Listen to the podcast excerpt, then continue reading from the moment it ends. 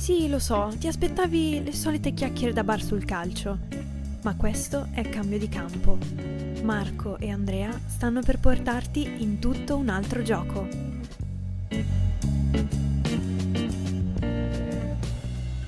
Niente di più eh, da un certo punto di vista banale che però quando lo affrontiamo sul nostro percorso di vita anche professionale ovviamente ci spaventa. Allora diciamo, no mio Dio, cambiare vuol dire mettere in discussione quello che c'è stato. Una frase che mi dicono sempre è ma così ho buttato via gli ultimi 10 anni, 5 anni, 20 anni della mia vita. Se tu la vedi come un out-out, che è un po' la mentalità occidentale, no? È normale che spaventi e capisco anche allora chi, chi si cristallizza e dice no, non ne voglio più sentire parlare. Se invece la prendi come un costante arricchimento, un costante plus, allora il cambiamento è quello che vivi tutti i giorni. Un'evoluzione. È un'evoluzione al posto di una rivoluzione. Certo. certo. È proprio qui nel gioco di parole, no? È un costante aggiungere, non è mai cambiare in toto. Ecco, la, la cosa secondo me fondamentale a questo punto è capire che il cambiamento necessita di obiettivi, quindi torniamo un attimo su, sulla parte efficiente, perché un cambiamento senza obiettivi vuol dire non avere strategie, quindi vuol dire andare un po' a caso, capire cosa funziona modo di trial and error, che in certi modi può essere utilissimo, in altri può far perdere tempo, o meglio, può far avere esperienza che non è eh, utile a esattamente quello che stai cercando, no? E, e, e ha bisogno di tempo, ed è per questo che secondo me è essenziale far capire alle società di calcio, comunque sportive, che la società di calcio si chiama società quindi è un termine anche molto più vicino all'organizzazione. Quindi non vuol dire che se quello per cui, in cui tu giochi con la palla sul campo dura 7 mesi, 8 mesi, che è un campionato, non vuol dire che tutte le cose che tu fai devono durare un campionato. Cioè l'unità di misura non è la, eh, il campionato che fai con i ragazzini o con gli adulti. In qualsiasi sport tu giochi, no? Eh, come è vero che la formazione scolastica non è l'anno scolastico, è 99 anni che tu hai sulla vita, anche di più immagino, ormai nel 2020. Ecco, a questo punto io ti chiedo, oltre a creare un concetto di strategia a lungo termine, no? quindi scollarsi dal concetto di eh, frequenza, comunque intervallo temporale campionato, in che modo i presidenti o comunque la gestione di una società sportiva può aiutare gli allenatori a settare i giusti obiettivi o comunque a capire in che modo essere più utile alla squadra senza scadere nell'egocentrismo. Hmm. In qualche modo, per quanto non mi permette di dare una risposta, perché forse questa è la grande questione del, della nostra epoca, almeno nel calcio, ma un po' eh, la risposta l'hai data, l'hai data formulando la domanda. Io credo che un grosso problema, o meglio, forse il principale problema che, che porta a tanti fallimenti, a tanta anche frustrazione, rabbia, e anche a tante scenate che vediamo nel mondo del calcio eh, sia dovuto proprio all'orizzonte temporale. Tu hai detto partiamo da, da, un obiettivo a lungo termine. C'è da metterci d'accordo su cosa significa lungo termine, perché se lungo termine significa in tre anni, che sembrano tantissimo, ma non si può pensare di dar vita a un cambiamento, pensiamo al settore giovanile, no? Il settore giovanile significa prendere un intervallo di almeno 12 anni, 15 eh, anni immagino, no? Minimo 7? Stiamo, meno, infatti, stiamo su 7 okay. anni, che è la finestra più ristretta. Quello è il, il minimo orizzonte temporale che ti devi dare. Se tu pretendi, torniamo al discorso di prima, di valutare un cambiamento a metà del processo, ovviamente i risultati che hai non, sono, non saranno mai soddisfacenti. Se lo leggi male, sei convinto che, che stia fallendo, cambi metodo ancora una volta e ci risei da capo.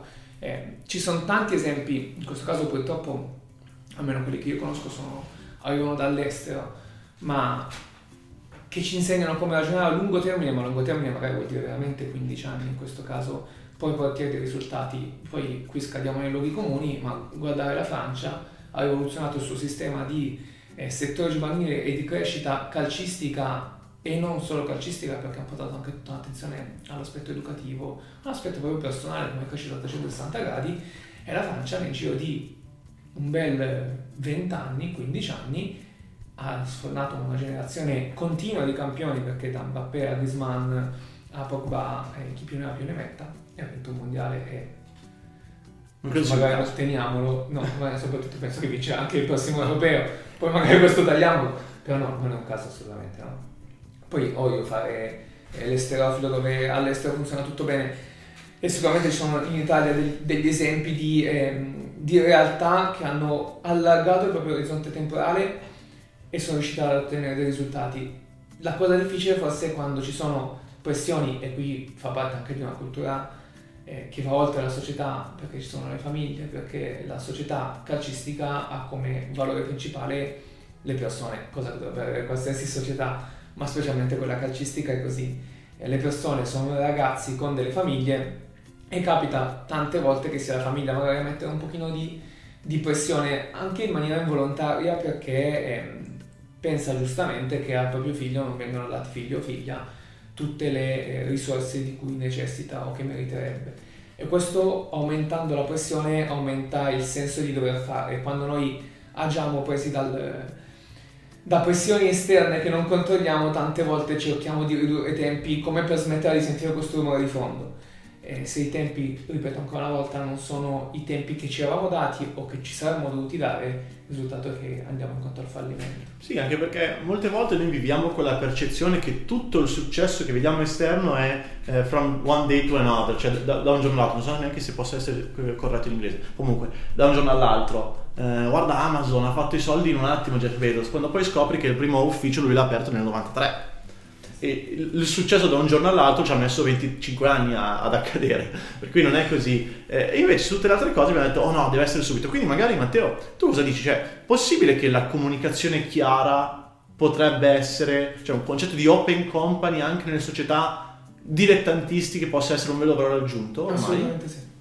Assolutamente sì, il, ehm, io sono anche convinto in maniera un po' magari anche troppo fiduciosa nei confronti del del mondo e dell'umanità, ma che questa direzione pian piano la stiamo già prendendo. Un po' per tentativi ed errori, come dicevi tu, abbiamo visto che tutto quello che abbiamo provato finora funziona e non funziona e forse questi ultimi anni ci hanno insegnato che andare in una direzione anche più di condivisione sotto ogni aspetto, uscire da quella mentalità competitiva dove ehm, mors tua vita mea, eh, regna una società sulle altre, ma se invece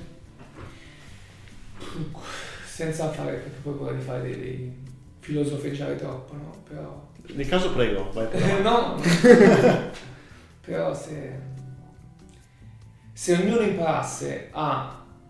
Odio fare la lezioncina veramente, però se imparassimo a darci i giusti obiettivi, eh, scopriremmo che gli obiettivi non sono quasi mai in competizione l'uno con l'altro tra le varie realtà e anzi possono, specialmente nel mondo del settore eh, del mondo dilettantistico, ma anche in quello professionistico, ma soprattutto in quello dei dilettanti, gli obiettivi si possono raggiungere insieme in collaborazione. Ragionare in una maniera più, più aperta, a 360 gradi aperta, sicuramente può portare dei vantaggi e io sono convinto che pian piano quella direzione la sta prendendo. Allora Matteo Marco vi chiedo una cosa, se voi doveste aprire la vostra società domani, qual è il primo obiettivo che settereste nei confronti dei vostri allenatori?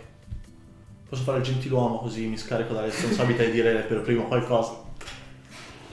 Allora, il primo obiettivo nei confronti degli allenatori detto. Vabbè, io qui tiro acqua al mio mulino. No, a parte gli scherzi, io credo che um, ci siano due prerequisiti fondamentali prima di ogni altro aspetto, ma anche qui, ripeto, non solo nello sport, andrei oltre. Primo, un, una fortissima consapevolezza di se stessi cioè tu non puoi diventare allenatore o comunque non puoi avere a che fare con altre persone in maniera verticale, cioè con una responsabilità se non sei totalmente centrato. Centrato vuol dire sapere perché lo fai, come lo fai, quali sono i tuoi obiettivi tuoi personali, qual è il tuo passato, perché se non sai un pochino con consapevolezza quale sia il tuo storico è difficile che poi in futuro tu riesca a migliorare e crescere. Quindi prima di tutto questo, secondo, ma questo è già un bel lavoro, saperlo comunicare. Mm-hmm eh, tu puoi avere le più grandi capacità tecniche, le più grandi rivoluzionarie tattiche, puoi essere il più grande ehm, esperto di eh, crescita eh, di un eh, fondamentale particolare dei ragazzi, insomma se non sai entrare in relazione non serve a niente, perciò prima cosa scegliere le persone più che il curriculum. Prima dicevamo curriculum da 13 pagine, a me il curriculum fanno sempre un po' paura perché vogliono dire tutto, non vogliono dire niente. Certo.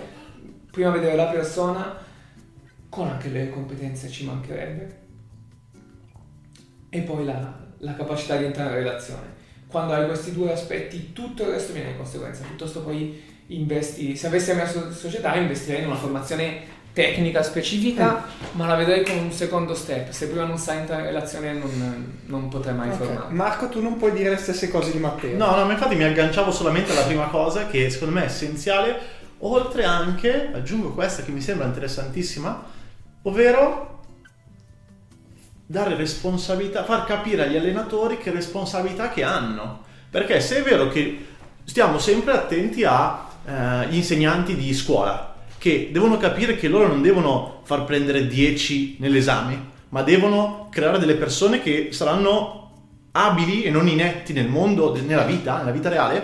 Allora a questo punto nel mondo del calcio, scusate, mondo calcio, ma comunque mondo sportivo, gli formatori devono capire che non devono creare giocatori di Serie A, perché non serve a niente, non serve a niente, perché il giocatore di Serie A ci arriva comunque.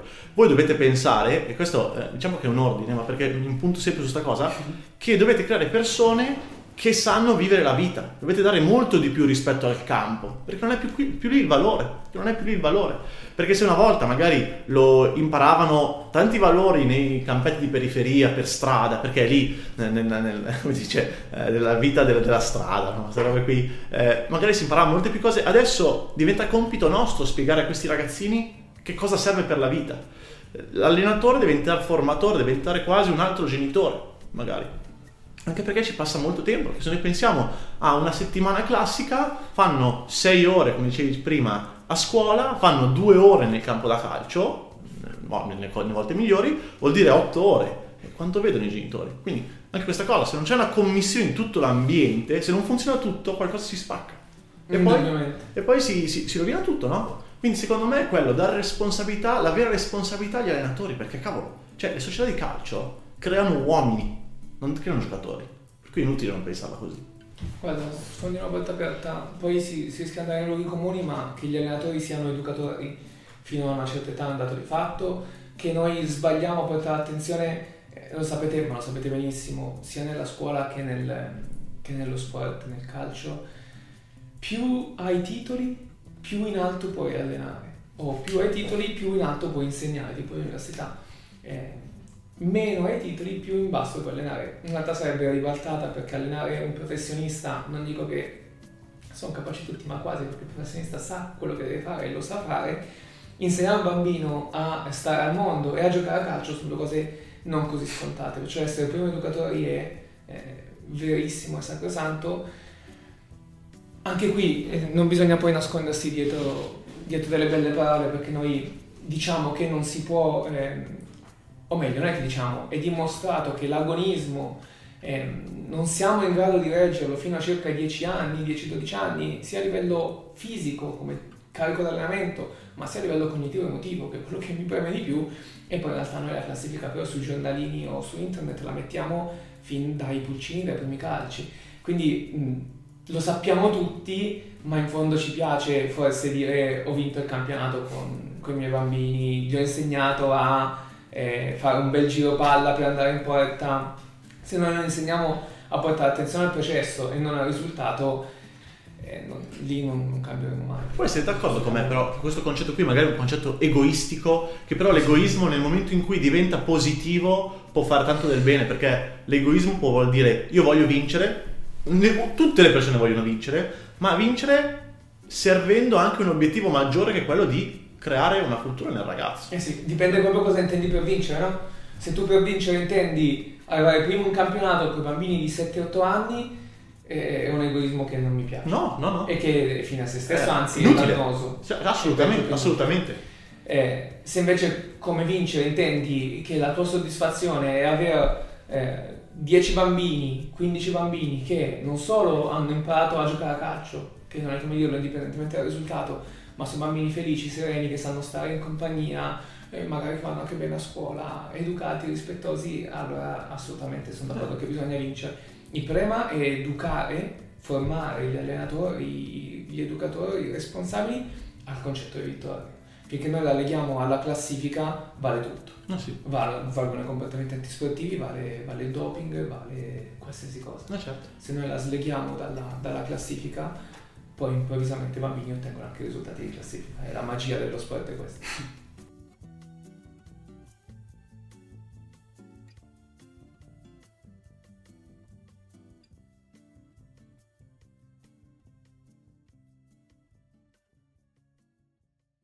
Se l'episodio ti è piaciuto, iscriviti al podcast per rimanere sempre aggiornato e condividi questo episodio con qualcuno che pensi possa essere interessato. Noi ci sentiamo al prossimo episodio.